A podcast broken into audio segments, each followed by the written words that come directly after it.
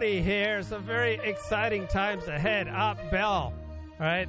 A real friend of this channel. He's given me hundreds of uh, topics to talk about, and he was raising the obvious topic of with the increase in work from home, which is particularly strong in Los Angeles and in New York City and San Francisco. All right, commercial real estate is absolutely crashing in value, and there are going to be some complications from this. All right, the the commercial real estate industry is headed for some very difficult times. We're going to have a lot of bankruptcies in the commercial real estate sector, and this is a significant part of what is known as shadow banking. So we're talking about hedge funds. We're talking about open-ended money market funds. All right, they are now pulling out of key credit markets. They're forcing the government to intervene to try to stabilize things. So the COVID shock reaffirmed the significance of structural vulnerabilities in non-banks. That's Treasury Secretary Janet Yellen. So there are all these ways that U.S. regulators are now trying to better monitor hedge fund leverage and address liquidity mismatches in open-end hedge funds and money markets. So these sectors can, when under pressure, absolutely break the buck, leave small investors with huge losses. And the next the next sector of our finance industry to go into spasm is going to be shadow banks. All right, this is the real risk. All right, we've got all this trouble brewing in commercial property loans. I'm looking at the Financial Times. We've got all this problem in private equity real estate funds. Have you heard over the last 10 years all about uh, private equity funds buying houses, all right, going into the, the rental business, all right? They increasingly own more and more of our real economy, right? So you've got the shadow banks, you got the small banks, you got the regional banks, all right? Small banks hold 70% of all commercial real estate loans and the growth of this has tripled since 2021. And now, small banks, regional banks, people are fleeing from regional banks. They're pulling their funds out of regional banks after the Silicon Valley Bank crash because they are concerned that there's not going to be, you know, sufficient backstop to ensure their deposits. So, in 2019, we had the easing of Dodd Frank rules for community banks. And smaller financial institutions have always invested in more riskier assets, usually owned by private equity and hedge funds. Right? So do other institutions looking for better returns, including pension funds. So small bank funding to commercial real estate is now tightening. All right. We've got rising interest rates. We've got downward pressure on commercial property values. Right. They're now way below pre COVID pandemic levels. So this will curtail capital flows. It will derail investment. It will put pressure on private equity funds who now have a whole bunch of loans maturing and they're going to need either equity injections or they're going to have to sell in desperation. Right? So asset managers are either going to go to investors for more capital this year, which will be very tough to negotiate at the moment, or they're going to have to sell their property out to cover their loans. We're talking about a doom loop, all right? Big real estate indices have already turned negative, right? They turned negative last year. So last month, the Canadian property group Brookfield stopped making payments on $734 million of Los Angeles office building debt. Right, there's elevated short interest in real estate investment funds such as Hudson Pacific Properties, Vornado Realty. So we're going to see all sorts of other vulnerabilities coming to the fore, all right, in the financial system, particularly in regional banks, shadow banks. So rich non-bank asset managers such as Blackstone, Apollo, Carlyle, right, they've all gone huge into real estate, residential, commercial real estate in the wake of uh, 2008 right? They were able to make deals the regulated banks couldn't. So private equity players have made all sorts of new investments in utilities, farmland, transportation, energy, energy renewables, as well as commercial real estate, residential real estate, right? And so this combination of falling real estate values, higher interest rates, a credit crunch is going to mean we're going to see some high profile defaults. And we're going to see a curtain pulled up on what private equity and global asset management is being up to the last few years. And there's a book about this very topic coming out this month, right, by a political economist, Brett Christophers. Our lives in their portfolios, why asset managers own the world, right? We, we've moved from financialized capitalism to an asset manager society. So we've got the titans of finance now own essential physical systems and frameworks, such as the homes in which we live, the buildings where we work, the power systems that light our cities, and the hospitals where we die. And this is all being sped up by post COVID fiscal stimulus plans, which have encouraged more public private infrastructure partnership, like the Infrastructure Investment and Jobs Act for America, right? Had much less public investment than was initially proposed, but has a whole bunch of new concessions for private investment. So we've got chief executive of Brookfield Asset Manager saying in this new book, what we do is behind the scenes. Nobody knows we're there. You're going to know they're there very soon. Right? The problems of private equity in residential real estate. Right? You're going to learn a lot more about that in the weeks and months ahead. We've got a looming crisis in commercial real estate. In half the country, we've got plunging residential real estate prices. We're going to get a much closer look at highly leveraged bricks and mortar empires built by shadow banks and what risks uh, posed by the privatization of these assets. And let's look at the chat. Kyle fan says, I've been watching the Scuffed Realtor live stream. It's the best. We need a hot capital injection. Bernard says it's going to be inconvenient if your local bank goes bankrupt. Even if you are made whole, you may have to go months or years without your savings. Elliot says burn it down. Bernard says bailouts will not help the inflation going on. Another Financial Times article U.S. regional banks reduced cash buffers ahead of a run on deposits. So there's been this massive run on deposits for regional banks over the past month. And just before that, regional banks dramatically reduced all right, their, their cash buffers. Right, they're, they're completely unprepared for mass withdrawals as they adjust to higher interest rates. So the largest U.S. regional banks begin 2023 with less cash on hand than at any time since the 2008 financial crisis.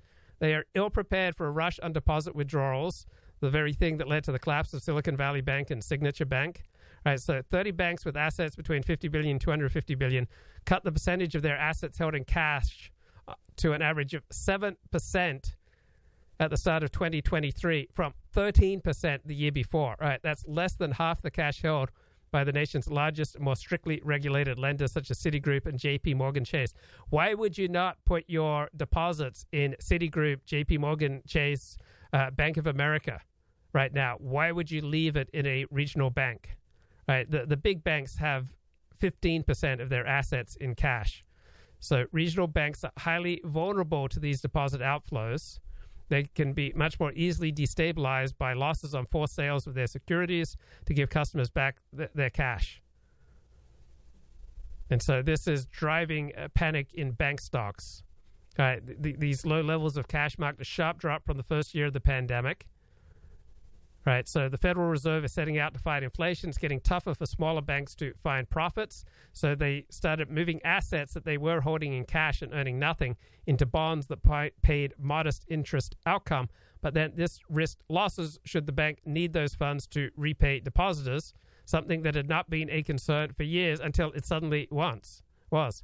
So more and more depositors are asking for their money back, and banks are in a regional banks are in a very difficult position. So it'll be interesting to keep an eye on this. Okay. Pretty concerning. It appears that uh, some Democrats are spreading election misinformation. Hillary Clinton, Nancy Pelosi, oh no. We all know how hard it is to start a new chapter in life. And if you're crooked, who spent most of her career either bleaching emails or running for president, starting a new teaching gig at Columbia might feel a little bit overwhelming at first. So, today, one of Crooked's besties, Nancy Pelosi, paid her a visit, girl power, hoping that maybe it'll break the ice for her. And just like old friends, they complimented each other's outfits. Nancy has been really the you know, the avatar of that for Washington yeah, for so long. And she's been able to do it in these ridiculously high heels. I mean, Beautiful. truly, if I didn't love her, I would hate her. I mean, purple, they're at least six inches. I mean, stiletto doesn't describe them. And they talked about their recent vacations. Tell us a little bit about both of those decisions um, to visit Ukraine. To tell you the honest truth, it was pretty scary. Without going into the details of the logistics and all of that, I thought we could we could possibly die, but it's for democracy. So what's she so afraid of? I mean, San Francisco is more dangerous than Ukraine at this point.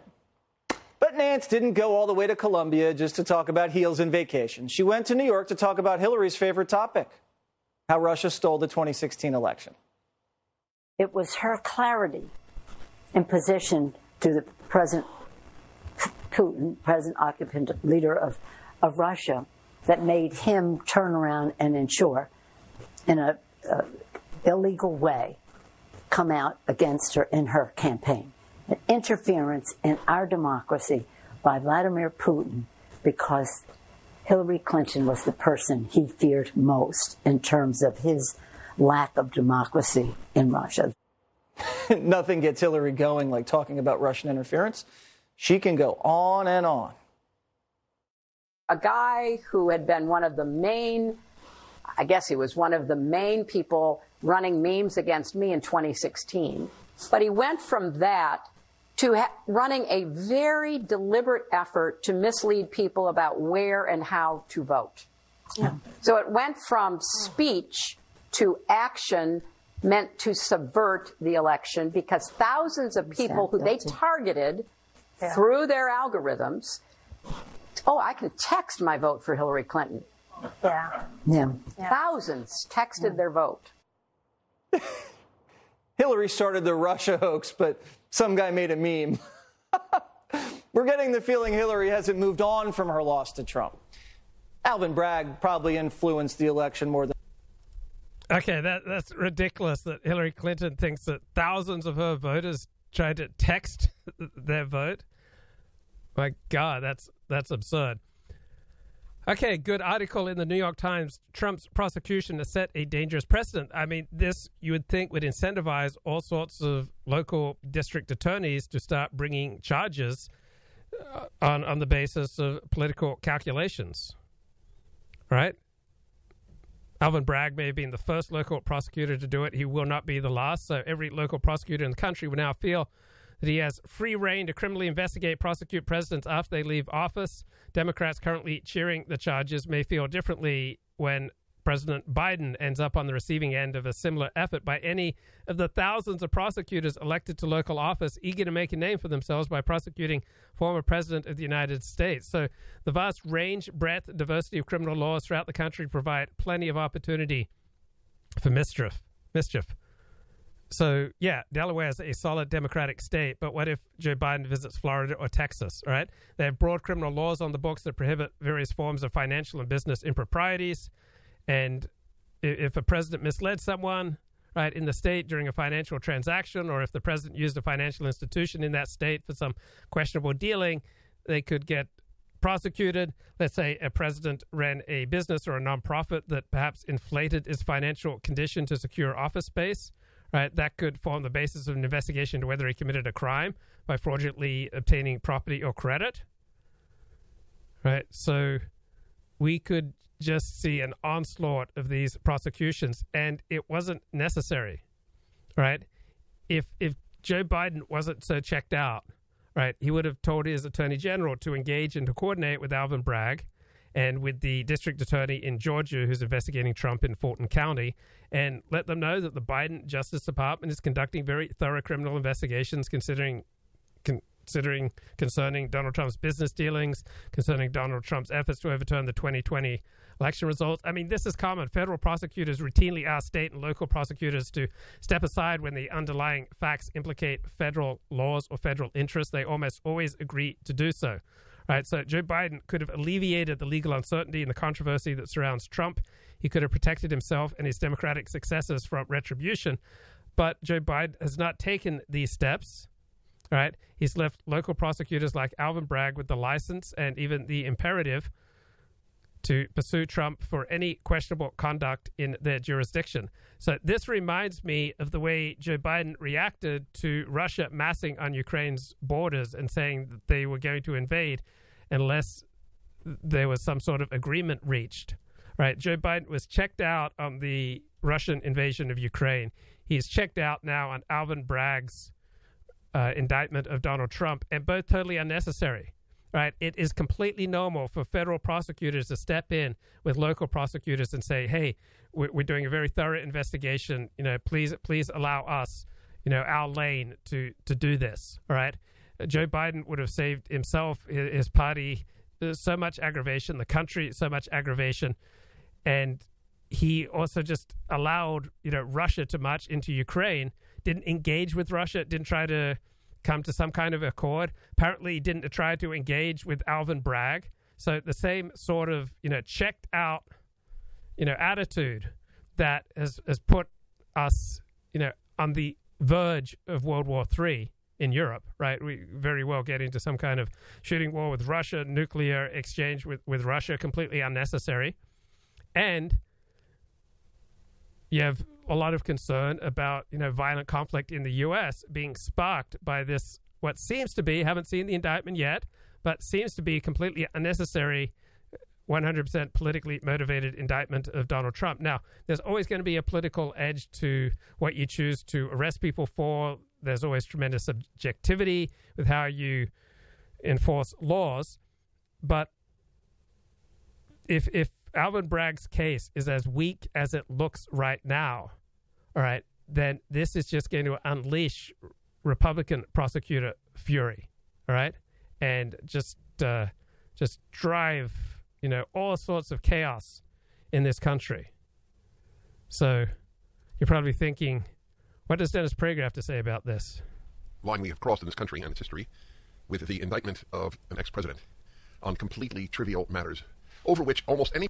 Yeah, it does. Right now, it does look uh, trivial.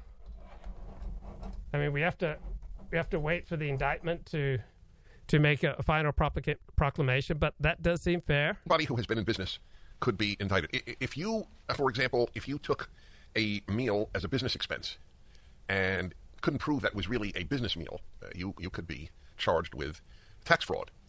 That's right. There are so many rules uh, and laws that we all routinely violate on, on a regular basis that if you have sufficient funds, right, you can prosecute anyone for anything. Right? There, there needs to be common sense. And, you know, why not go after rapists and murderers as your top priority? How seriously you could be charged with it, I don't know. I'm not a tax attorney, but you could be. Uh, it is in, on the level of that. The man paid a woman to keep quiet. Do you remember the Clinton era when every Democrat and all of the, Democratic Party media, New York Times, etc. Well, their rhetoric was it's it's only about sex. Remember that? It's, and by the way, I, I happen to have had some sympathy for that argument. I did not call for Clinton's impeachment. I thought he should resign, and it was not over the sex; it was over the lying under oath, and that is a considerably more serious offense than paying uh, a woman to keep quiet, and who decided that she had not received enough. Uh, to, to my, in my mind, she is the villain in that particular matter. No. Uh, Stormy Daniels is the villain in that particular matter. That particular matter is so filthy all right. This is like two people engaged in a swim in the sewer. All right. I, I find it really hard to uh, proclaim either Donald Trump or Stormy Daniels the villain. Man. Look, that critical video of you with Stephen J. James and Claire Khaw gets hot one hour in. It is viewing gold. Okay. I, I couldn't have that normal life. So, what do you think about that, Click or thoughts? I'm just going to grab well, a drink. That, that's his usual litany of excuses. I can't because then I would sacrifice uh, all these birds and would otherwise. Whoa. Whoa. I mean, Claire Khaw, she can kill with a smile. She can wound with her eyes. She can ruin your faith with her casual lies. And she only reveals what she wants you to see. She hides like a child. But Claire Khaw, she's always a woman to me. Ooh, she can lead you to love. She can take you or leave you. She can ask for the truth, but she'll never believe you. And she'll take what you give her as long as it's free. She's always a woman to me. I could have bed bedded. Um, yeah, I mean, you either have principles or you don't, and Luke doesn't, and there he is. Um, he will be repellent to women, and this is why I keep going on. You know, he may have spent a lot of money on his teeth. Spend a lot of money on my teeth. Okay, first of all, if if it makes you feel good, spending a lot of money on your teeth, you know, for many people would be a, a good investment. I mean, I spend about uh, 100 to 150 dollars a year. I get uh, a yearly or uh, twice a year checkup on my teeth. If I have cavities, I get them filled, and that's that's the extent of my spending on my teeth. But if I did spend twenty thousand dollars on my teeth, it, like if it made me feel good and it made you feel good, right? If I'm happy the people around me are going to be happier and better off. Like your happiness is a moral issue. So if you feel good about yourself, if you need to spend a little money on your teeth or what, whatever you need to, to feel happy, so long as it's not, you know, uh, immoral, hurting other people, that's a good investment. I mean, Claire she steals like a thief, but she's always a woman to me. Ooh, she takes care of herself. She can wait if she wants. She's ahead of her time. Oh, she never gives out and she never gives in. She just changes her mind. Even he has features that would be considered good looking, but you know what woman would, would have anything to do with him? They would just instinctively be be repulsed. But he has no principle. Claire Khaw, you're. You know, I'm Why just would they be I'm repulsed? giving you a woman's perspective, and you can't, Why? you know, what? Why would they be repulsed by Luke? Luke's a fine-looking man. Yeah, he, yes, I do not deny that he has even features and he's he spent a lot of money on his teeth. But if you listen to the content of what he actually said, keep bringing up the teeth. What's wrong with his teeth? What's wrong with his teeth that you don't like? I'm not saying I'm, I'm, I'm saying yeah, he spent a lot of money on his teeth and they're very white. And and Do you have bad um, teeth, Claire? They, uh, they I've never had teeth whitening, but if I did and it made you know made someone happier or made me happier, I mean that would be a, a great investment. This is this is a hilarious line of uh, critique. I mean, she'll promise you more than the Garden of Eden, then she'll carelessly cut you and laugh while you're bleeding. But she'll bring out the best and the worst you can be. Blame it all on yourself because she's always a woman to me. Yep, she takes care of herself. She can wait if she wants. She's ahead of her time. She never gives out and she never gives in. She just changes her mind. bite very well. Okay. uh, are, are you sexually frustrated by Luke? You, do you feel like he tu- did he turn you down? Are you sexually? Uh, No, I would never accept uh, an offer from somebody like that. Anyway, you know, to somebody not? who obviously Tell has us more. He just is morally repugnant to me. Um, and I think to most women with, with their, you know, brain screwed on. Brain Sex is a mental. Sex is a mental uh, endeavor with you, isn't it? Well, you have to trust the person, and not not think that he's just you know, you know, a creep that um, is is basically sleazy and doesn't get it about what women want. He literally made a film called What Women Want. Khaw. I've not watched it. Have you? Well, he obviously doesn't know what women want. They they don't want a sleazebag who keeps saying that he was into porn. Luke, you heard it here first. But he's converted to Judaism. He, you know, oh, I'm an Orthodox Jew. I converted to Orthodox Judaism, but I can't stop stop talking about my my porn director days. I mean, there's something wrong there. Look, so Devil's Advocate again, it was a big part of Luke's life, um, and it was the thing that first shot him to some notoriety. Um, he, he was looking to make it big in Hollywood from the day that uh, he was dropped off there on the plane or whatever, and he thought it was going to be like in acting or something, and He can't act. he can't act.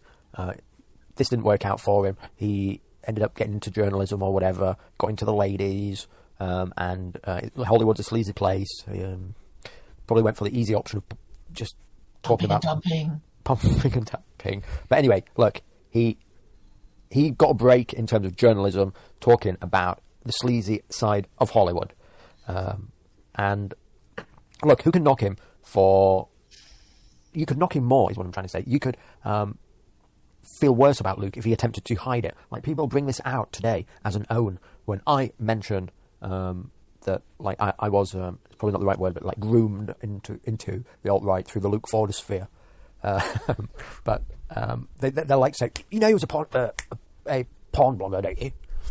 Like that's some kind of own, but he's always owned it himself, so it can't be an own later. It's, he's always been honest about it. He's not hidden it. That's part of his character.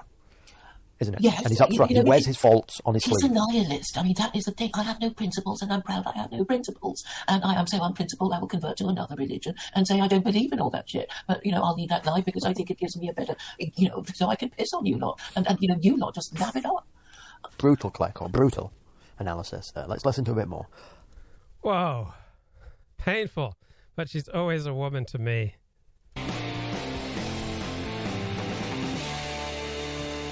Good evening and welcome to Tucker Carlson tonight. Happy Monday. So here's a story from over the weekend. At about 5 a.m. on Saturday morning in Manhattan, a parking garage attendant called Musa Diarra noticed a man peering into parked cars looking for things to steal. Now that's a familiar scene in New York City. Alvin Bragg, who is the local Soros funded DA, has decided that prosecuting car burglaries is a form of white supremacy. As a result, not surprisingly, car burglaries have risen quite a bit.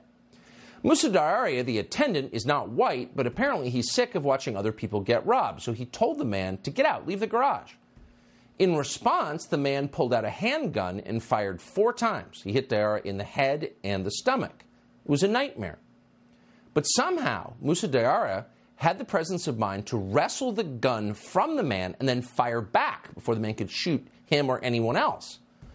By the time police arrived, both men were lying on the sidewalk bleeding. Now, what do you think happened next? In a sane, self respecting society, Musa Diarra would have received a medal, if not a ticker tape parade. But in the city of New York, he was arrested and charged with attempted murder and illegal possession of a gun, the same gun that had been used to shoot him. Diarra woke up in Bellevue Hospital shackled to his bed. The New York Post ran this picture. It's of him sobbing. I got bullets in me and I'm chained to a hospital bed, he said, but I didn't do anything wrong. You can imagine his confusion. This was not the country he expected. And in fact, Musa Diarra is exactly the kind of person you want more of in your country. He's 57 years old and he's still working harder than most young people do. In fact, when New York shut down during COVID, as lawyers and nonprofit executives hid in their apartments, living on DoorDash and stockpiling surgical masks from Amazon, Diarra went to work every day, like Americans used to. The man who shot him, by contrast, does not have a history of going to work every day. His name is Charles Rody. We checked. He's got a rap sheet of nearly a dozen serious crimes that go back more than 20 years. And yet, as of Saturday at 5 a.m., he was not in jail. He was walking around New York with a gun looking for more things to steal. In the end, Alvin Bragg caved to public outrage, which was considerable, and dropped the charges against Musa Diarra. But he had already made the point very clear to everyone. In our new Soros inspired justice system, decent people are the criminals, while the criminals are now a protected class.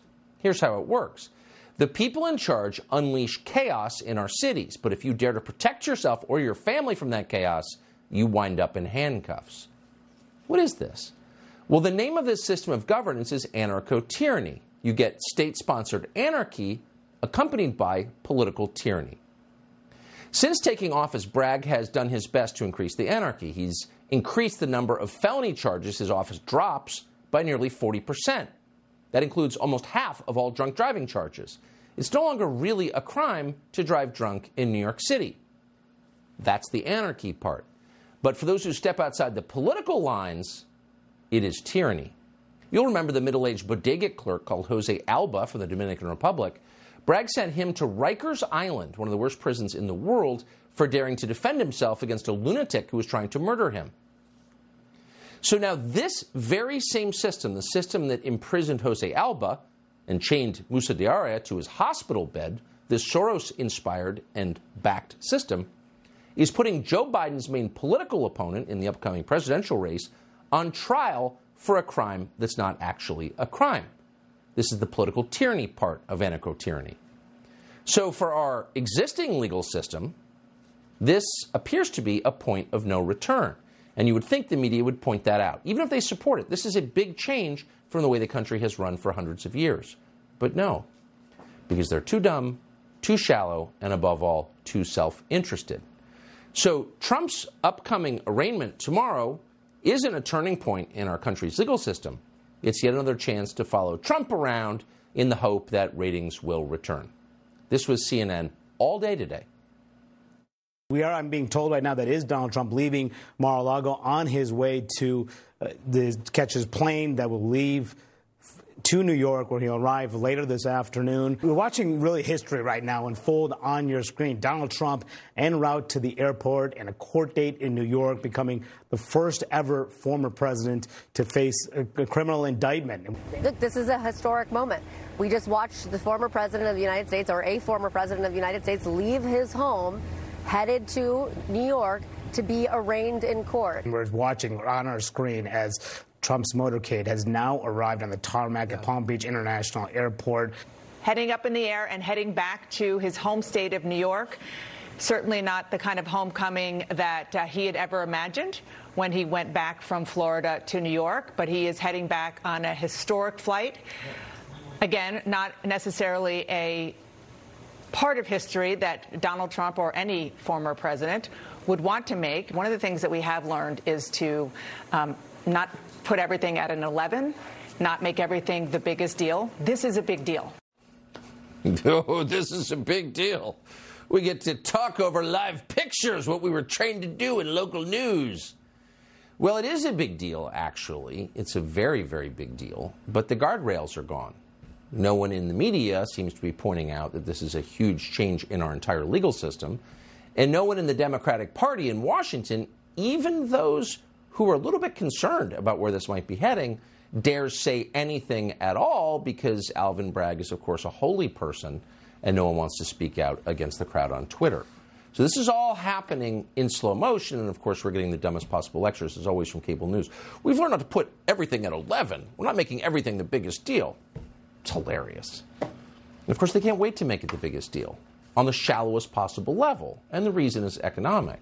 Since Trump left office, CNN has lost more than 60% of its viewers.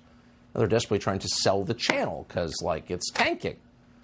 So they have every incentive to sensationalize anything that Trump does, no matter what happens to the country in the process.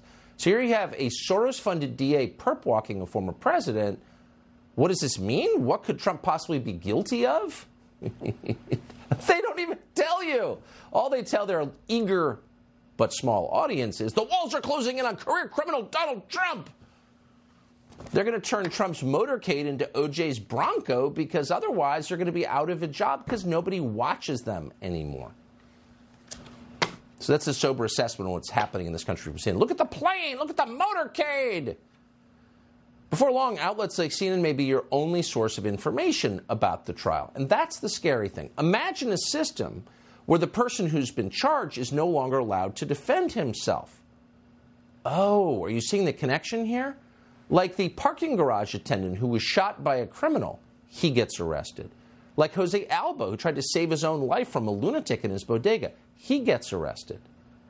The people who are the victims of the tyranny don't get to speak CNN speaks for them.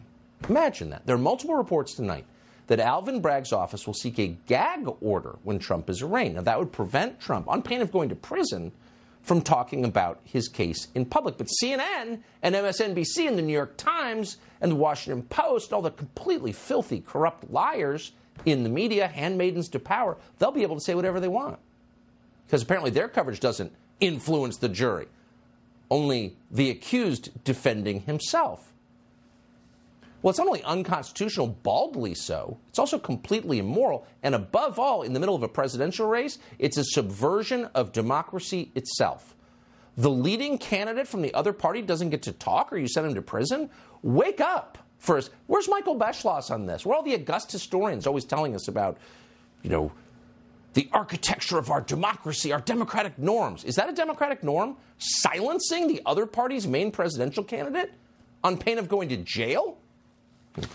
but they like the power, and they're going to continue to exercise it until somebody stops them. Today, the mayor of New York City, a grave disappointment. We thought would be a good mayor, hasn't been a good mayor. It's sad. So, to divert attention from his own ineptitude and the hours he spends at bars at night, He's now decided to become a political celebrity. So he's now threatening to jail a member of Congress, Marjorie Taylor Greene, if she dares to protest Donald Trump's arraignment in a way that he doesn't like. Watch this. While there may be some rabble rousers thinking about coming to our city tomorrow, our message is clear and simple control yourselves. New York City is our home, not a playground for your misplaced anger. People like Marjorie Taylor Greene, who is known to spread mis- misinformation and hate speech, uh, she stated she's coming to town. While you're in town, be on your best behavior. As always, we will not allow violence or vandalism of any kind. And if one is caught participating in any act of violence, they will be arrested and held accountable. Uh huh. New York City's our home. That's why we let people crap on the sidewalk and hookers turn tricks in the vestibule of ATM machines. Really, it's your home? Your home is filthy. And you're in. Wouldn't it have been great if they talked like that during Black Lives Matter? Can you imagine black leaders, Democratic leaders, urban leaders standing up and saying, after the death of George Floyd, control yourselves? I don't remember any Democratic leader getting up and saying, control yourselves. I, I can't remember any Republican leader I, uh, who stood up in American public life and said to George Floyd protesters, control yourselves. Like, who stood up and said, be on your best behavior? Uh, did, did corporations say, you know, be on your best behavior or we're not going to fund you? I mean, corporations funded the Black Lives Matter terrorism. Like the Fortune 500 companies were eager to pour funds into the Black Lives Matter terrorist group. I mean, we won't allow violence and vandalism. Can you imagine people saying that to George Floyd protesters? They wouldn't have had the balls. Nobody said that. I don't even think Donald Trump said that. Who in the media said to George Floyd protesters that uh, we won't allow violence or vandalism. If you do it, we will highlight and focus on your action, and you will be forever immortalized in, in shame so that nobody wants to hire you. We will ruin your life if you engage in violence and vandalism because that would be a desecration of the great and holy name of George Floyd. No one said that. I can't think of any Republicans, any Democrats, any academic leaders, political leaders, uh, Fortune 500 leaders. Just imagine if they talked that way during the George Floyd protests. Ah, but if people are rallying in support of Donald Trump, all right, then we're going to crack down on them. My God. Competent. People like Marjorie Taylor Greene, who was known to spread hate speech. Really, what's hate speech? Well, it's speech that certain politicians hate. That's all it is. There's no hate speech prescribed in the Constitution. That's completely made up. It's a power grab, of course. Politicians didn't used to dare to talk like this because someone would call them and say, whoa, whoa, slow down. We have a Bill of Rights. But those people are hiding. And like Michael Beschloss, they're too afraid to say what's obviously true, which is we're watching the system itself collapse. So you get to just jail a former president on some fake crime for a payment he made seven years ago that was completely legal. Once you get to do that, well, you just can go after all your political enemies with the force of law. And that's what they're doing because no one's stopping them. Today, Fox News learned that Merrick Garland's DOJ is sending subpoenas to Trump's Secret Service agents as part of their probe into his handling of classified documents. Now, if there was ever a fake crime, it's this. Everyone who's ever served in federal office, from Hillary Clinton to Joe Biden to Mike Pence, has admitted to bringing home documents in violation of the law. We have a billion classified federal documents, probably 2% of which deserve to be classified. The whole system is rotten and corrupt, and everybody knows it. But they're using it in order to stop someone from running for president. Okay. Is that okay with the defenders of democracy? Then there's the grand jury forewoman in Georgia going on MSNBC saying we're investigating Trump for saying the wrong things about the, the 2020 election. So they want to take out Trump, but in a democratic system, you do that by convincing people to vote against him. In a tyrannical system, you use people with guns to stop him from running. And that's honestly exactly what we're seeing. And even if you don't like Trump and have no intention of voting for him in this next cycle, you should have the right to vote for him because that's democracy. And anyone who takes that right away from you is a tyrant and is presiding over a system that is not democratic, but totalitarian, obviously. So, to assess all of this tonight, we are joined by Candace Owens, the host of Candace, and we're always happy to have her. Candace, thanks so much for coming on. It does seem like anarcho tyranny was one of these ideas. Okay, thanks, Candace. Thanks for thanks for coming on. oh my my God. Wow. Okay, so it, it is a big deal. you know, indicting Donald Trump, but we haven't seen the, the indictment yet. But it does look like, from what we have now, that this is just going to inspire, you know, all sorts of mayhem. And Joe Biden was asleep at the wheel. Right, his Justice Department could have reached out to Alvin Bragg and said, "Hey, we're doing a federal investigation. You know, allow us to to run things."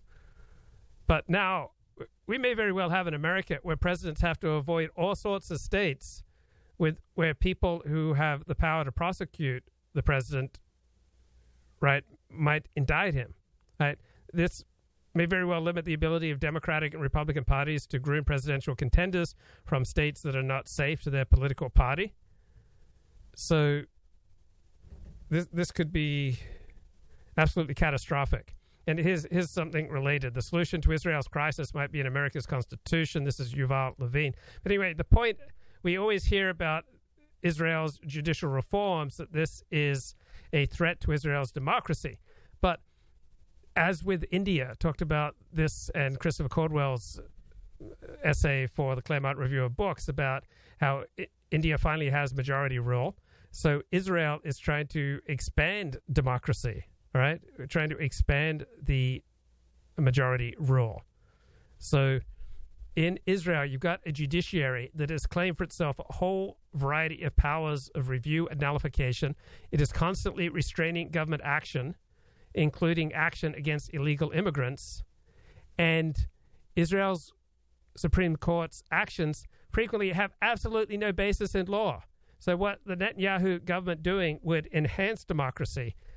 All right, it, it would make you know Israel probably a, a more democratic place, and Israeli judicial system desperately needs an overhaul. And uh, if you're if you're opposed to majoritarian rule, all right, you're opposed to democracy. Liberalism and democracy don't go hand in hand; they are opposed. Liberalism means that there are all sorts of rights that a majority, that a political process cannot take away, right? So that's liberalism. Democracy says you know the majority rules. So what Israelis who are protesting these judicial reforms are doing, right? They they are marching for restraints on democracy, and same with American elites who say that the Republicans and Donald Trump uh, are trying to squash democracy. When when frequently what they want to reduce is rule by experts, right? So yeah, majority rule can be despotic, right? Minority rule can be despotic. There- There's no you know, clear path forward that has no downside. But uh, making a, a country more democratic, right? You should just call it. It's, it's more democracy, right? It's less rule by experts, right? Restraining an unanchored judiciary, right, that is making decisions without a basis in law is not trying to create fascism, right? It's arguing for majority rule, which is the essential premise of democracy, right? It makes sense that parliamentary majorities would complain that courts that routinely act without a legitimate foundation in law, right, laws made by the people's representatives, are out of control. So judicial independence should not mean independence from the law. But Israel's Supreme Court is continually acting with independence from the law. Right? They, they, they're striking down government appointments. They're striking down government legislation. They're protecting illegal immigrants, invaders into the country from Africa. So, yeah, judges should be accountable to someone, right? Why should judicial whims or expert whims you know, govern us? Now, there, there's no no one's figured it out how to deal with bureaucracies, right? You can't sue them, generally speaking, as individuals. The executive branch, legislative branch, and, and the judicial branch rarely have you know significant oversight of, of bureaucracies. But uh, what Donald Trump is promising is that if he takes power in 2024, he supposedly has 50,000 people ready and willing to take up top governmental positions. Normally, an incoming administration can only appoint about 5,000, but he's got he's got legislation that would allow him to appoint 50,000 people to run our democracies, uh, outrun our bureaucracies. And here's a related issue, which is important from the Wall Street Journal op ed. U.S. research scientists are blind to China's threat, so eager for collaboration. The National Institute of Health won't acknowledge concerns about national security. So I was talking about hero systems yesterday. Wherever you stand, whatever profession you're in, whatever your peer group, right, you're going to be profoundly affected. And when you bind with people, you also become blinded. So, how do you think I enjoy going to synagogue, right, after some alt right nut job has like shut up a synagogue or shut up a mosque or shut up a, a Walmart in El Paso? And I get to hear, oh, Luke's friends are at it again. Right? Every time some 1488 nutter like goes off and starts murdering people, I have to go to shul and hear about, oh, Luke's friends are out there murdering people again. Right? How do you think that makes me feel? That's absolutely no fun. Right? So I have to I have to use some good judgment with the you know with my guests and with the the tenor of my show. Right? I don't you know I, I don't like uh, being being told, oh, Luke's friends are you know shooting up a Walmart. Right? That's not fun. So every tie you have, I, I don't want to live a life without ties, but every tie you have, every profession you're in comes with blind spots. So after COVID hit in 2020, you had all these U.S. public health agencies just jumping out to unwarranted conclusions that Chinese scientists had done absolutely nothing deliberate, nothing accidental. They didn't make any mistakes. They did nothing towards causing the COVID pandemic. We had scientists at the National Institutes of Health, scientists at the National Institute of Allergy and Infectious Disease, just continuing to defend engagement with China on pathogen research, like just shoveling all this valuable information and technology to China so that we continue to, you know, work together with China hand in hand because this is the bias of certain scientists. Like many virologists want, you know, freedom to practice gain of function research, to practice, you know, very dangerous, you know, viral experimentation that may well have unleashed COVID on the world, that may well unleash something far worse than COVID on the world and they want the freedom to just share information and to experiment with this dangerous stuff. And all government research agencies, all groups, all right, we all have different cultures. And U.S. public health agencies are rooted in open science, right? Just like economists all tend, overwhelmingly tend to be in favor of free trade, open trade. Well, U.S. public health experts tend to be rooted in open science, right? That scientific collaboration should be just encouraged globally and that geopolitics should not constrain cooperation between researchers. But there's very little consideration given to the national security implications of joint research or the national security implications of free trade. So economists, when they talk about you know moving inputs around, they never consider that some you know some groups are far more productive than other groups. They just you know treat uh, individuals and labor inputs as though they're all alike, which, of course, is absolutely absurd. So there's all this credible information now about the risks of partnering with China, even in research, and our public health agencies ignore this information. They refuse to acknowledge that research can have national security implications. Now, there are federal agencies that do consider national security implications of scientific research, such as the Energy Department, which came out and said that it suspects that uh, a lab leak was very likely the cause of, of COVID. So the Energy Department's national laboratories conduct highly classified research as well as open science work. And it's not like one approach is always better. Events, my dear boy, events determine which approach is better. Situations determine which approach is better. Right? So around 2017, the Energy Department's national laboratories started having significant concerns about biosecurity with regard to China. And so you had a Chinese general at that time declaring an interest in using gene sequencing and editing to develop pathogenic bioweapons that would target specific ethnic groups. Right? Then the Commerce Department ordered export restrictions on dangerous biotechnology to China, but the National Institutes of Health the National Institute of Allergy and Infectious Disease, they refuse to go along with this. They refuse to believe there are any risks involved in collaborating with Chinese labs. Right? They have this indiscriminate commitment to open science, along with many other virologists and other related scientists. They're so committed to open science, it completely blinds them to threats. Even when you've got a country like China open about its intentions to develop, you know, dangerous biotechnology that would just target specific ethnic groups. So public health agencies increased their funding and increased their cooperation with China after 2017, after you had this Chinese general saying, "Oh, we're we need to research, you know, how to wipe out specific ethnic groups." Uh, the Energy Department, meanwhile, wanted Congress to restart a biosecurity effort at the national laboratories.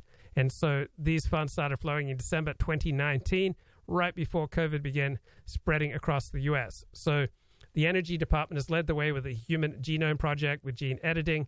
They were quickly able to evaluate the novel coronavirus, and this informed the rapid development of COVID vaccines. Compared this with the culture at the National Institute of Health, right? The NIH was unwilling to acknowledge that China had admitted its interest in pathogenic bioweapons. After COVID hit, the National Institute of Health instinctively jumped in to defend China, would not objectively analyze the circumstance, and we've got a public health bureaucracy that is just all for open science and just uh, completely have their guard down against the ability of bad actors to make bioweapons and turn them into weapons of mass destruction.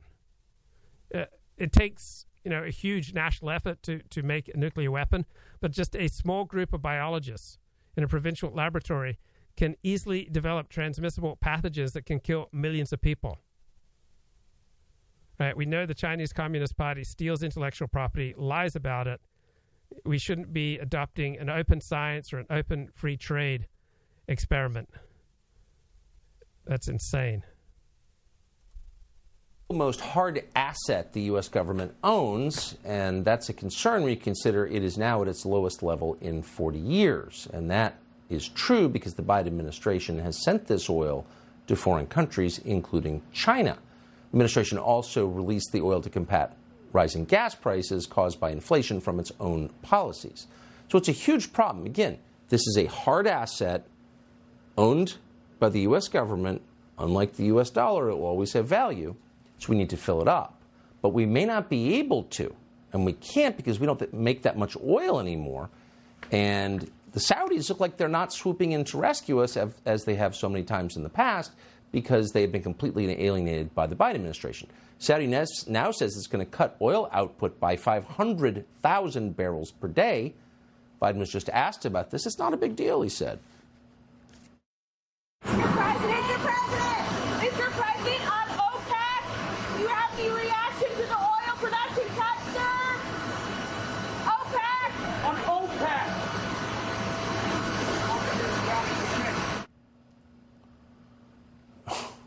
Brian Brenberg is the co host of the Big Money Show on Fox Business. He joins us on this story tonight. Brian, thanks so much for coming on. Yep. This is one of those stories that people seem to be missing, but it seems to have inherent significance. Strategic Petroleum Reserve being, I think, the most valuable thing that we own. What do you think this means that the Saudis are not stepping up as they have before? Well, the Biden administration did two things. On the one hand, they alienated Saudi Arabia, but worse, they handed Saudi Arabia all the leverage. Saudi Arabia is calling the shots on oil. We used to do that. Like three years ago, we would have decided where the price of oil is going to be in the world market. We don't anymore. Saudi Arabia does. So we're stuck. And the Biden administration, in the meantime, drained our strategic petroleum reserves. We can't dip into those. And the chance they had to fill it up again over the past few weeks, few months, they didn't do anything about it. So the bottom line is we are now taking what Saudi Arabia wants to give instead of making the decisions we need to make to keep people in America safe and secure and prosperous and get the economy going again. We've given it all up, Tucker. I, guess two, two quick things. One, have the people who decided to sell our strategic petroleum reserve to China been indicted or imprisoned? And Two, why didn't someone tell Biden when he was running around saying we don't need fossil fuels that actually in the adult real life world the rest of us live in, we, we have to have fossil fuels, period. Well, Why didn't no one say that? Uh, he didn't hire those advisors, Tucker. You know that as well as I do. He's got nobody in his administration who is telling him the truth on these things. And look, let's be clear about this. Even though in the run up to an election, Biden pretended like high oil prices were a problem, they're not. He's got trillions of subsidies he's got to give away for green energy. That doesn't work if oil prices are low. So this actually works to his benefit in the program he's running. It's not about your price at the pump. It's about his agenda. That's why he can stand in those steps and say it's not going to be that big of a deal. It's not to him. This is helpful to his agenda. It's not helpful to your agenda, but your agenda isn't his, and you got to start there if you want to understand what's going on right now. Really quick. Okay, looking at the chat, uh, Art Bell says Luke looks rattled finding out that his videos brought Stephen J. James to the alt right. and Bernard says, above all, the polemical character determines the use of the word political, regardless of whether the adversary is designated as non political in the sense of harmless or vice versa. If one wants to disqualify or denounce him as political, to portray oneself as non political in the sense of being purely scientific, purely moral, purely juristic, purely aesthetic, and thereby superior. That's from Carl Schmitt, The Concept of the Political. Rustin Shackelford says experts are our betters, so we must obey.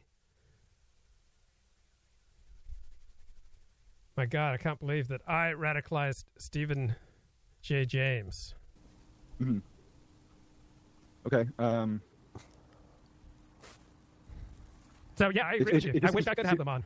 It, It's- it it's like you're, you're kind of cursed then. I remember what I wanted to say about it actually now. Sorry, everybody. This is worse than the Kino Casinos pause game, isn't it? But at least we're talking about it with some actual insight uh, from having watched Luke for a long time. So, this was a question that was always wondered about in the background and by many of Luke's guests himself. How much pushback was he getting from the Jews in his real life, from the Jews at his shul, at his synagogue, or whatever you call it? Uh, how Yeah, just the, the friendly remarks. Oh, your friends, you know, shut up. you know, another Walmart.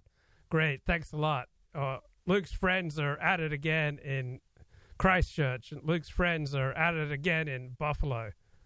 Great, thanks, guys. much did they care about the fact that he was on a weeknight, on a Sunday, coming, leaving the synagogue, rushing home, and finding up a live stream and having Wignats versus J- Jips on his stream, and talking about Richard Spencer and interviewing Mike Enoch, and then going back to the synagogue for the free buffet. Or how much did this bother them? And some people kicked out quite a few of them.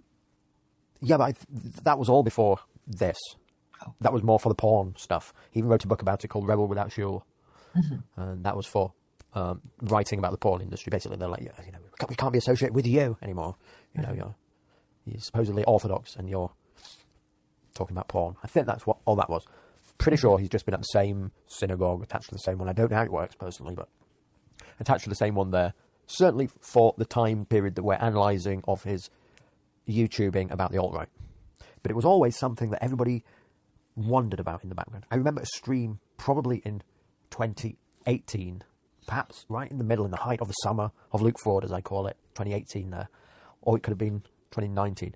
A stream that was had with Melky Casey and Dennis Dale and some other people. That was about the time when I joined, 2018, Yeah. the summer of. But I remember this stream that was had on the side to like say, what the fuck is Luke doing? What is he actually doing here? Because they couldn't believe that he was broaching these questions of the Jewish question, essentially. Because if it, be under no mistake, ladies and gentlemen, as I've said before, uh, if you're a Wignat, you'll probably be, resent it being said. You'll probably disagree and say, no, we talked about the Jewish question the most, idiot. We named the Jew over here on heel turn or something like that. Of course, that went on. But nowhere was the Jewish question being dissected as much in the, in the environment of Jews talking about it with uh, Wignats, essentially. Then on Luke Ford's show. And I remember this stream that went on like with with Casey and Dennis Dale on the side, and maybe Brundlefly was on it as well. I remember Casey and Brundle and for about two hours. Uh, I think it was 2018 because it was red hot. I remember I was gardening. It was really sunny, and I was listening to it. And they were like, "What? You know, they're trying to work out what is Luke up to. Is he like secretly on our side? Is he secretly one of us? Is he uh, secretly doing this to undermine the Jews? Uh, what's going on?" Uh, and nobody could like. There was also this sense that Luke would be playing on both sides of the issue whilst also straddling the fence. And so this was essentially uh, something that was going on right from the early days here with Luke. And it was a question what, what kind of effect was this having in his real life? And what did like his rabbi and the other people, uh, the influential Jews who turn up to see on a Saturday, think about this? Were they aware of it? Did he get pushback from it? And it's something he's been uh, very coy or cagey about. Yeah, I get a lot of comments like Luke's friends are at it again. Great. All right, mate. So much to talk about here.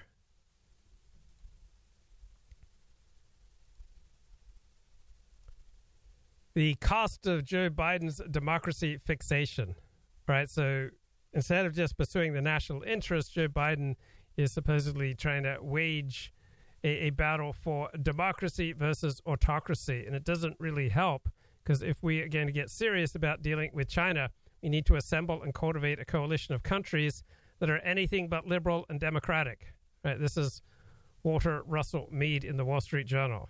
So, if we want any kind of Southeast Asian strategy at all, we have to work with countries like Vietnam, Thailand, Cambodia, Laos, Myanmar, all of which count as not free on the Freedom House scale, and countries like India, Indonesia, Malaysia, Singapore, Nepal, Fiji, Papua New Guinea, and Sri Lanka, right? Unless we can bring these partly free countries into our network, we have zero chance holding the balance against China. Central Asia, Kazakhstan, Kyrgyzstan, Tajikistan, Turkmenistan all rate as not free. Do we really want to write off this part of the world? If we want to keep Middle East oil producers from aligning with our enemies, we need to work with some very undemocratic governments. And if we want to counter China in Africa, we have to work with imperfect governments in Angola, Nigeria, Ethiopia, and Sudan. So to alienate these countries through vac- vacuous posturing about our sincerity as human rights crusaders would be absolutely stupid. But that is the path that we are on under the Biden administration. Right, here's uh, Dennis Prager today. Nobody wants to say that because they wish to villainize uh, Donald Trump. So much so that USA Today, which is a rag sheet on the level of Pravda, Trump using anti Semitic rhetoric to raise money after indictment. Oh, really? To say that the USA Today is on the level of Pravda is just hysterical analysis. Uh, to say it's just a, a, rag sheet, it's just a typical American newspaper struggling to pay the bills it's fairly centrist. Uh, my my God, uh, to to say that the USA Today is the equivalent of, of Pravda is hysteria. You know, uh, uh, uh you think it unworthy of a twelve year old girl, but you know that's the type of crap that Dennis Prager is pumping out here. So, what's an example of that? Trump attacked Manhattan prosecutor Alvin Bragg. Is he Jewish? No.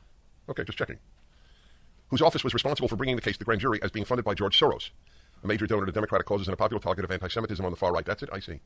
Well, let me say, as a Jew who has done more to fight anti Semitism than almost any living Jew, who smuggled uh, in to the Soviet Union uh, in my 20s, smuggled in Jewish items for Jews, smuggled out names of Jews to leave, uh, to wanted to leave to Israel, or just leave, period, and, and could do so through Israel, uh, who was on the Holocaust Memorial Board, who has written uh, a book uh, that, on anti Semitism that has gone in three editions and is still widely read. And this is something I enjoy about Jews. Jews like feeling good about themselves. Jews feel, in general, not every Jew, but there is a cultural tendency here. Jews feel much more comfortable, you know, reeling off their accomplishments than do Anglos. Who has brought more goodwill to Jews than the entire Anti Defamation League, which has probably brought more ill will to Jews than goodwill. So let me say, with those criteria, that this is a damn liar. The, the, this Erin Mansfield, this piece of crap who wrote this goddamn lie, excuse me. He, he calls her a piece of crap. I mean, I, I said that Prager's analysis was crappy. I wouldn't say that Prager's a piece of crap. It sounds like this woman has written a misguided, wrong-headed, even boneheaded and stupid op-ed. Doesn't make her a piece of crap. This is just one expression of her. She may well, in her spare time, be caring for her sick mother. She may be looking after her children. She may have done, you know, all sorts of wonderful things in her life. Do we all want to be you know, judged by the most boneheaded and, and stupid things that we've done. Uh, Dennis Prager is just completely unhinged. Like he, on Friday, he was calling Democrats termites. Right now, he's calling USA Today the equivalent of Pravda. He glories in talking about how the United States is engaged in a civil war. I mean, if you've been in a real civil war, right? You wouldn't be talking about America being in a civil war. 95% of Americans don't care much about politics, right? You can go and have a very productive, very happy life without fighting about politics with people. But Dennis wants people to start fighting about politics, wants people to, to blow up their lives and go public with their political positions, which is just insane. This is just insane. I remember I, was a big Dennis Prager fan in, in the 1980s because he was he was fun to listen to compared to many talk show hosts. He's, he's fairly balanced. He was he was also very kind to me. I you know gained a lot from from listening to him. But one thing I noticed fairly early on was that his his advice was frequently just awful, just absolutely awful. And the advice he has here from from Friday's show is just terrible. Anyway, it's the happiness hour, and I'll tell you more ways not to despair. You have to fill your life with kindred spirits, so you'll know you're not alone. Yeah, that's that's a good point. Yeah, try to fill your life with kindred spirits. That's great idea. You're not alone.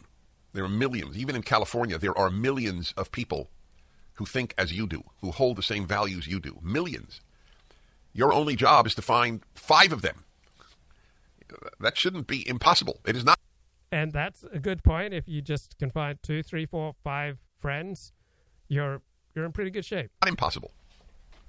One of the only ways to do it, though, is to get out of the closet, which means that you. Will- No, you don't have to go public. All right, you can use you know all sorts of proxies to you know find people with whom you you have comfortable uh, political, cultural, religious views. You don't have to come out of the closet and let everyone know that you think this indictment is going to incite a civil war. This is terrible advice. Will also make enemies, but isn't the price worth it? Uh, for some people, yeah, they might make more friends than enemies. Other people will make more enemies than friends. Some people will make you know more enemies uh, than they can handle. All right, you want to have the best possible relations with everyone, right? You want to have the best possible relations with your mother, and so if that means you don't talk about politics with your mother, don't talk about politics with your mother. You want the best possible relations with your father. You want the best possible relations with your siblings. You want the best possible relations with your uncles and aunties and cousins, co workers, neighbors, uh, co religionists, people you meet in Starbucks. You want the best possible relations with everyone. You don't want to blow up your relationships or possible relationships with other people. So, some people, the best possible relationship you, you'll have with them is virtually no relationship at all. But having no relationship at all with someone who would absolutely hate you if you started speaking out on politics, all right, it's far, far, far preferable to have no relationship with someone than to have, you know, that person dedicated to ruining your life.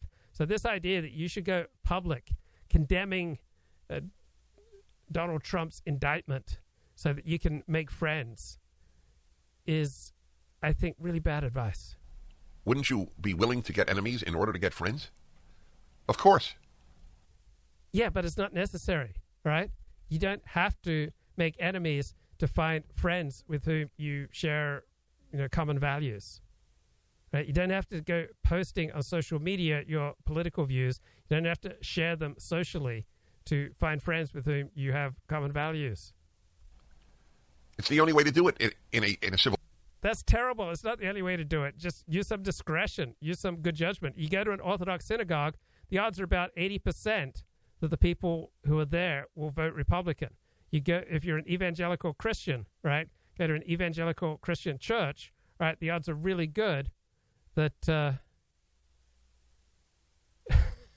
that uh, you'll find a lot of uh, Republicans.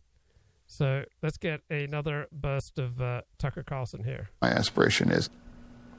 So that seems honestly like a more normal aspiration, taking your boy to a restaurant. But CBS News wants him to run for president. You can't overstate how repulsive a lot of journalists are. Most. Talking about John Dr. Marc Siegel joins us tonight to assess what we saw in this interview. Doctor, what do you think of this? Tucker, first of all, I can't believe that she asked him if he's running for president. Even before the Depression, the chances Yeah. of him surviving the term are less than 50% from the kind of stroke he had, and he has a bad heart. Then we find out that he's had chronic depression, which nobody told, told the, the voters of Pennsylvania about. He's been suffering it for years.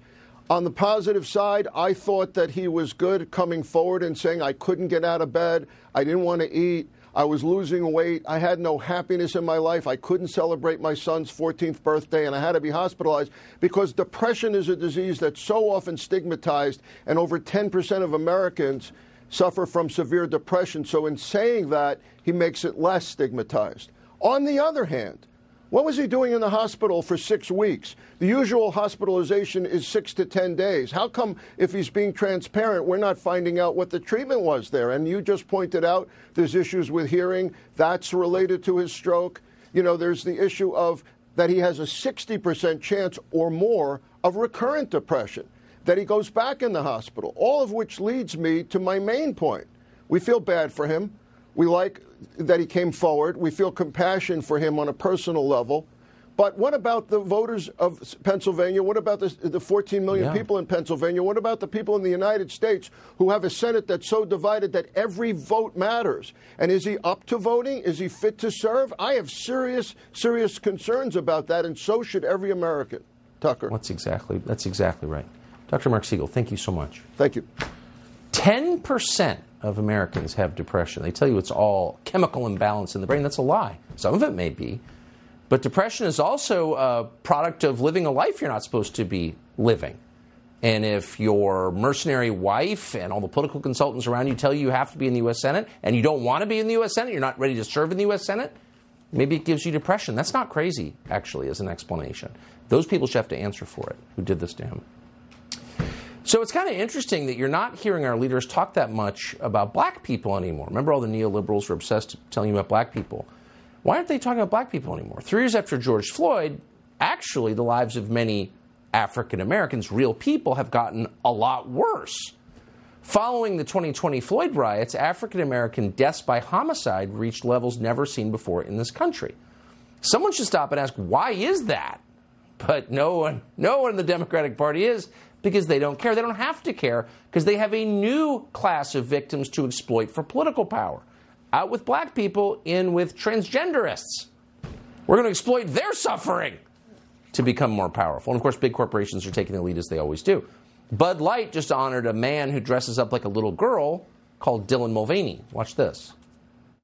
I got some Bud Lights for us. So, I kept hearing about this thing called March Madness, and I thought we were all just having a hectic month, but it turns out it has something to do with sports. And I'm not sure exactly which sport, but either way, it's a cause to celebrate. This month, I celebrated my day 365 of womanhood, and Bud Light sent me possibly the best gift ever a can with my face on it. So, do you think that the people in charge care about that person or any transgender person? Really, if they did, they might ask questions like Is the suicide rate among young people who are getting hormone treatments rising or falling? Because if you cared, you'd want to know that. They don't want to know. They don't care. You think Sandy Cortez even thinks about that? No. The point is getting power from the suffering of others. And if you've decided you're another sex, you're definitely suffering on many, many levels. But point that out, and you get attacked. That happened to our friend Billboard Chris in Canada. He went to a trans rally in Vancouver on Friday. Here's what happened to him while there. You suck.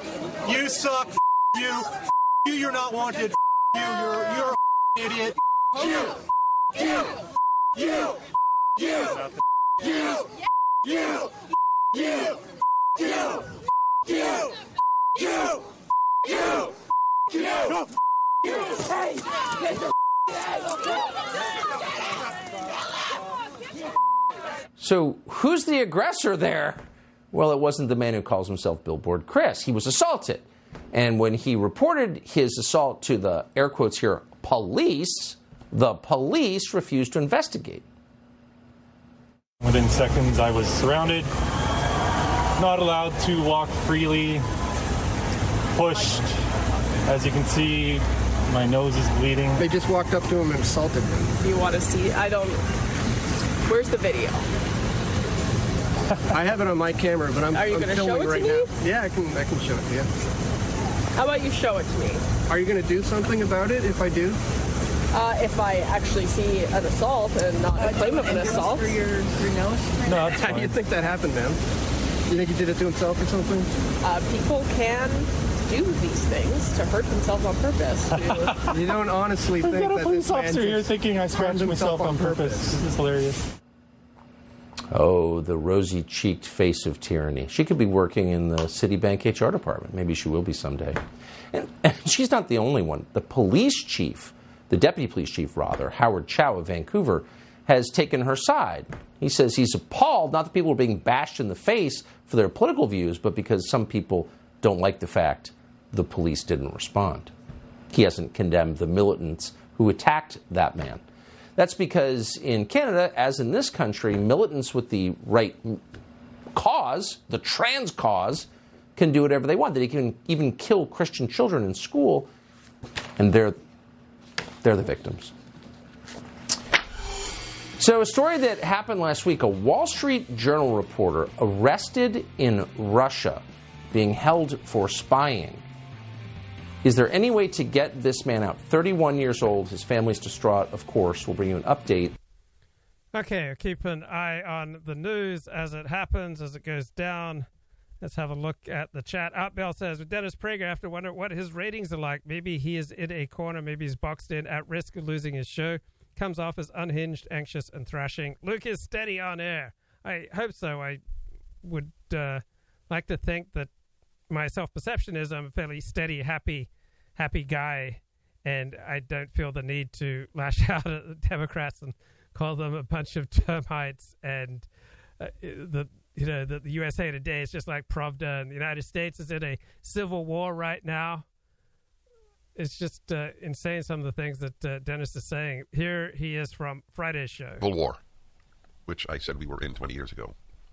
Right? He loves promoting that we're in a civil war. Do you know how bad that is to be pumping that out into the country? I know it's an attention getter.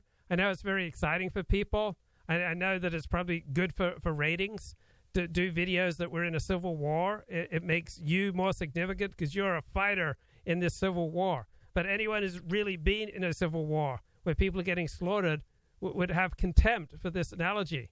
Right? How many people are getting slaughtered in America's civil war right now? How, how many people, how many Republicans are being murdered deliberately by Democrats on, on the basis of political affiliation? I, I'm not aware of that. We have crime problems in this country, but it's not generic Democrats going after people who are Republicans and just slaughtering them. One of the only ways to do it, though, is to get out of the closet, which means that you will also make enemies. But isn't the price worth it? Wouldn't you be willing to get enemies in order to get friends? Of course. It's the only way to do it in, in a in a civil war, which I said we were in 20 years ago, and is now now is obvious. He's proud that 20 years ago, for 20 years, he's been saying we're in a civil war, and he's saying now it's obvious that we're in a civil war. So you're hyping up hostility to outgroups beyond a level that is functional, right? Walking around with a two or a three in intensity, with antipathy towards outgroup and preference for your in group, that is perfectly functional. But if you go to work with the attitude that America's in a civil war, if you ride a bus, get on a subway, interact with strangers, you know, talk to people in a bar, right? You live your life with the, this Dennis Prager mindset that we're in a civil war, that the Democrats are termites and pieces of crap, right? That's highly dysfunctional. That's terrible for your happiness. It's terrible for your effectiveness. It's terrible for your mental health. It's terrible for your relationships. It's terrible for your relationships with your family, with your friends, with your community, with, with strangers, with people you work with. This is just absolutely poisonous rhetoric.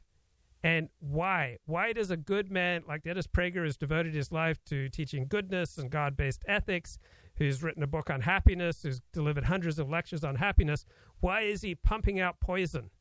Because he's in a particular situation where the whole business model for what he does depends upon drilling into his listeners that they are victims and that he is fighting for them against all the institutions and you know everyone powerful in society who's aligned against them. You're a victim. He's fighting for you. It's a civil war. He's fighting for you in the civil war. Right? That's a very exciting rhetorical strategy to get listeners. It's a, an exciting rhetorical strategy to have a prestigious position in society. It is at the cost he's pumping poison into the bloodstream of america. Right this may well be more damaging more destructive cause more loss of life than real corporations who are pumping real chemicals into the water or the air, right? You know, the, the tens of thousands, hundreds of thousands, possibly millions of people who, who over the course of 20 years, Dennis has spoken to millions of people about this idea that we're in a civil war to the extent that people get hyped up and start regarding Democrats as pieces of crap and as termites and taking on this attitude that we're in a, a civil war. This is just absolute poison. And he's doing it because he's in a situation where he needs to say these things because the whole business model for his fame, right? His whole business model for his high status, his whole business model for having nationally syndicated radio show, his whole business model for then going out and teaching about God based ethics, right? It is all based on a foundation of pumping poison into the American bloodstream. Without daily pumping poison into the American bloodstream, he wouldn't have this status, he wouldn't have this prestige, he wouldn't have a nationally syndicated radio show, he you know he wouldn't have this really sweet position in, in life. But it comes at the cost of just pouring out poison, making people less happy and less effective. I, I, I just tell you, go listen to a typical Dennis Prager show. And when I was a huge Dennis Prager fan, I would notice that I was less happy consistently after listening to his show. Far more often, by a ratio of about three to one, five to one, I was consistently less happy than I was happy after listening to his show. And I experienced that while I was a huge fan of his. So it's not that Dennis Prager is a bad person. Dennis Prager is a pretty good bloke in a situation where he has succumbed to the temptations of the situation to pump out poison to maintain his prestigious position. You need kindred spirits. That will cheer you up. You know where I will be tonight, Friday night? At a Shabbat dinner with my group of 12. And yeah, Glyn Bentley makes a good point that uh, back in his heyday, back in 1994, I believe, when Dennis Prager had a nationally syndicated TV show, he was too mellow for his nationally syndicated TV show. He was too mellow for the New York market. I think he took the lesson from that. I, I can't afford to be so mellow. Dennis Prager used to be a pretty mellow, pretty happy guy. But I think he experienced the the pain, possibly humiliation, of losing his nationally syndicated TV show, losing his New York radio show on WABC, just like Tucker Carlson. Tucker Carlson used to be a really sensible, superb journalist, thoughtful, uh, fair, balanced, but he had you know failures in his TV punditry days, and so he learned that the way to maintain you know high ratings is to pump out hate porn. And I enjoy Tucker, and I think he's you know often on the side of the angels, but I also recognize that much of what he does is gratuitous hate porn.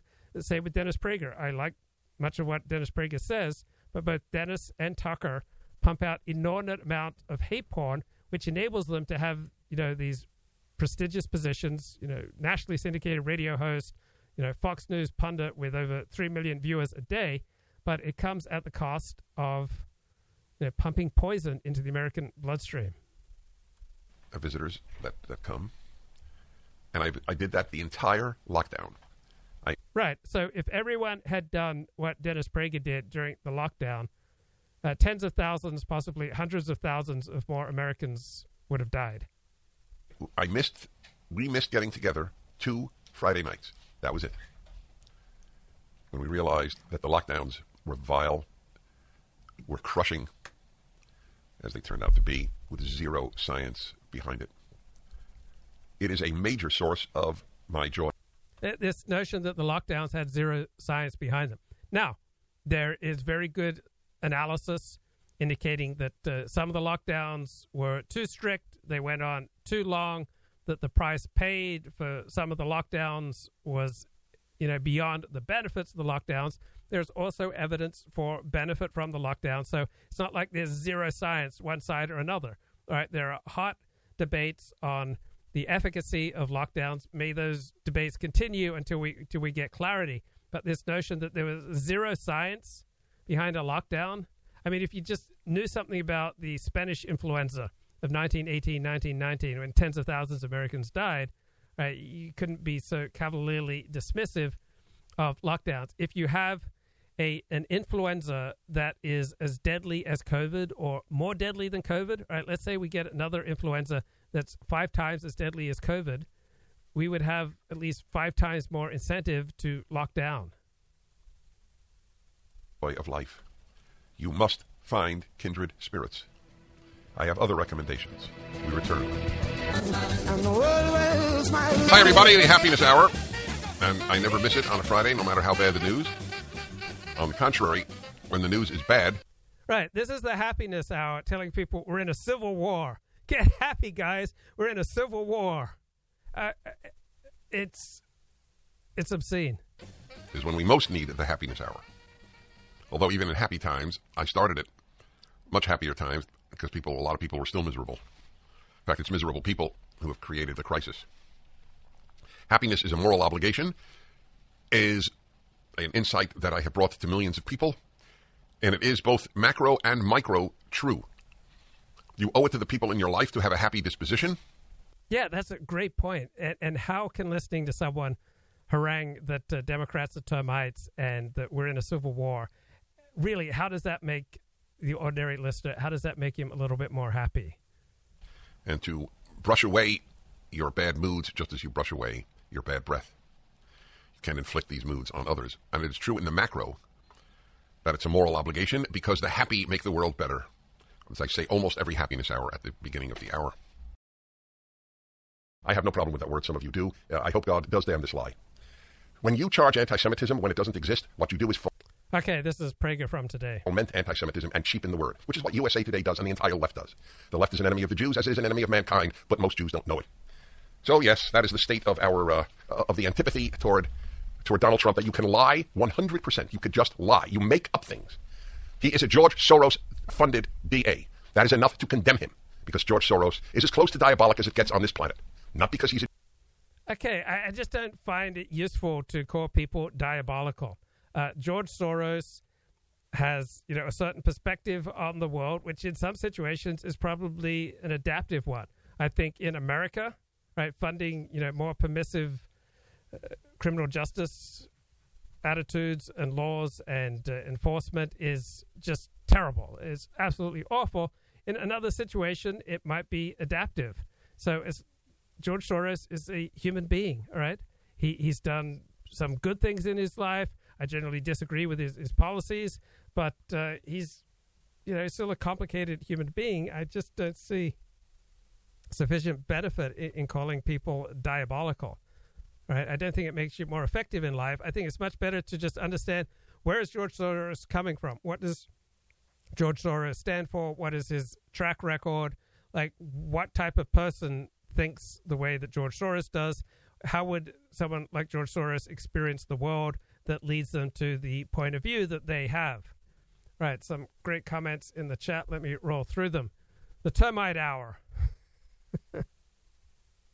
Has Tucker commented on all the reporting that uh, Tucker sent all these emails saying he hates Trump? Not to the best of my knowledge. Bill some says some things are black and white. Elliot Blatt comments, let's talk about COVID for now. Let's talk about collapsing regional banks. That's a real morale booster. Does Dennis Prager's audience even have the health to participate in a civil war? Aren't they old and obese, presumably? XM Radio needs customers, Luke. Emailed a podcast at two years for $5 a month. And he got it, got it for $3 a month. You get a musket. You get a musket. You get a musket. Chat says gorilla mindset over the Prager mindset. Uh, Bell says Dennis could be in a ratings war. He better be using civil war as Tim Pool's clickbait game. Get out of the closet is an unusual call to action. the amount of Democrats against conservative attacks is higher than that of Wignats. Laponius says that Dennis Prager is being irresponsible. Uh, Laponius knows that Tucker Carlson has been springing a lot of uh, wrongfully accused felons from prison lately.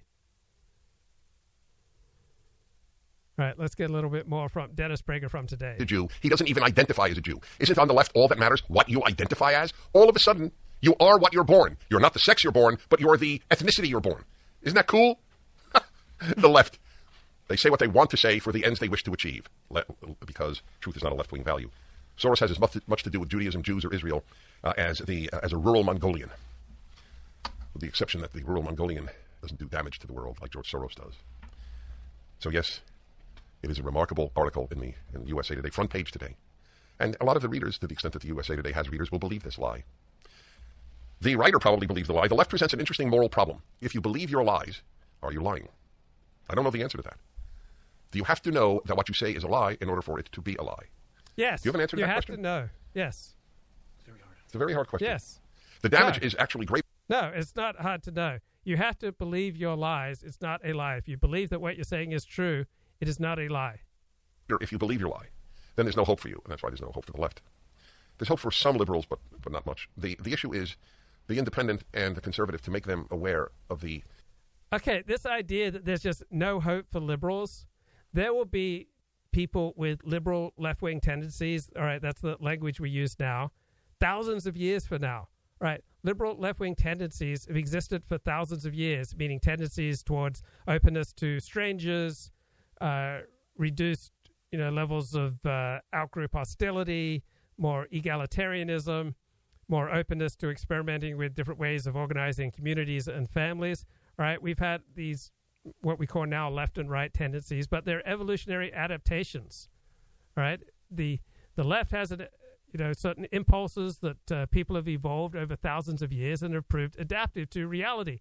The right has impulses and adaptations to reality as well. And in certain circumstances, the left wing ones turn out to be more adaptive. And so people get to pass on their genes. And the right wing tendencies in other situations prove to be less adaptive. So fewer people pass on their genes. Right now, it looks like left wing people are less likely to pass on their genes in the United States. And right wing people, seems to me, have a more adaptive strategy for dealing with the United States as it is right now but situations change constantly. Events, my dear boy, events. So this idea that there's no hope for liberals is absurd. There will be prosperous liberals and lefties for thousands of years. Right? Uh, liberals and lefties, you know, are going to reproduce. They're going to have families. They're going to make money. They're going to move ahead in their careers. They're going to, you know, lead upstanding lives at an approximate, you know, nearly or in the same ballpark as uh, people on on the right. So this idea that there's just no hope for people with a, a different political point of view is just poison to take this on. Right? Just imagine you take this on and you go through your day thinking that there's no hope for people who have a different political point of view from me, who don't see the Alvin Bragg indictment of Donald Trump the same way I do. Therefore, there's no hope. Right? That's just poison mortal threat to goodness that the left presents. The whopping outrage in Trump's indictment by former U.S. prosecutor Andrew McCarthy. There is, in, there is his invocation of trivial, that is Bragg, trivial business records misdemeanors against a partisan foe, at the same time he is refusing to enforce felony offenses against ardent criminals who prey on New Yorkers. Wait, what did what did he say? That was a bit much. Presents. The whopping outrage in Trump's indictment by former U.S. prosecutor Andrew McCarthy. I have to go back. There is, in, there his sorry. invocation of. So yes, it is a remarkable article in the in USA Today front page today, and a lot of the readers, to the extent that the USA Today has readers, will believe this lie. The You know what type of people will believe that lie or the lies that Dennis Prager puts out? People are already predisposed to believe that lie, right? People aren't going to change their minds over that article or Dennis Prager's commentary or my commentary. Only those people are already predisposed in that certain direction, right? So, however heated I get against you know contrary points of view, all right, these different attitudes on you know big sweeping global political issues, all right, people aren't going to change their mind. They may edge a little bit, you know, one way or another if they already have some tendencies in that direction. writer probably believes the lie. The left presents an interesting moral problem. If you believe your lies, are you lying? No, you're not. It, it's not a difficult problem. It's very simple. If you believe that what you're saying is true, you are not technically lying. I don't know the answer to that. Do you have to know that what you say is a lie in order for it to be a lie? Do you have an answer? Yeah, Art Bell says Dennis Prager is going full Mark Levin. At least a step towards it. Like Mark Levin just sounds like a, a ranting, screaming homeless guy. To that question? So Dennis has often spoken that in his, his first uh, 10, 15 years in radio, there was one piece of advice he was continually getting from the, the program director more energy, more energy, more energy. And so Mello Dennis didn't cut it at WABC in New York. Mello Dennis didn't cut it as a nationally syndicated TV host. He took away from that more energy, more energy, more energy. And so, what helps you get more energy? What helps you de- deliver a more energetic show? Upping the level of hyperbole. And so, Dennis is able to psych himself into delivering delivering the energetic show, all right, that you need to attract a high listenership. But if you have to psych yourself up to deliver an energetic show by pumping out poison, maybe it's not worth it. Now, Dennis is 74 years of age. You know, give him credit for, you know, delivering a, a very compelling, interesting, uh, nationally syndicated radio show. He does, you know, pump a tremendous amount of energy. But it seems to me that what is required for him to pump out this amount of energy is that he's pouring a whole bunch of, you know, hyperbole and frankly just poison into the American bloodstream. You know, is it really worth it to maintain a nationally syndicated radio show? Like, what if the price of maintaining a nationally syndicated radio show is your own soul and having a negative effect on the souls of thousands of people? Is it really worth it to maintain your high status position? It's a very hard question. The damage is actually greater if you believe your lie. Then there's no hope for you, and that's why there's no hope for the left. There's hope for some liberals, but, but not much. The, the issue is the independent and the conservative to make them aware of the mortal threat to goodness that the left presents. The mortal threat to goodness that the left presents. Yeah, in some situations, the left presents a mortal threat to goodness. In other situations, the right is going to present a mortal threat to business, uh, to, to goodness. Just like when I was in my more naive days earlier on in my conversion to Orthodox Judaism, I thought that you know rabbis are just more moral than than most people because they devote their lives to praying and studying Torah. But then I, I quickly realized that they're not. That they're just as likely to molest.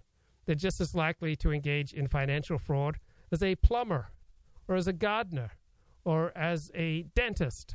All right there's nothing about inherently in observing Orthodox Judaism in, in America today that inherently makes anyone better. Some people use it and they become better. So many of the finest people I know are Orthodox Jews, but plenty of people practice Orthodox Judaism or Christianity or watered down forms of Judaism, and it doesn't make them any better. Some people practice it, it makes them worse. So it's not like the left is just this mortal threat to goodness, but the right is, you know, never a mortal threat to goodness.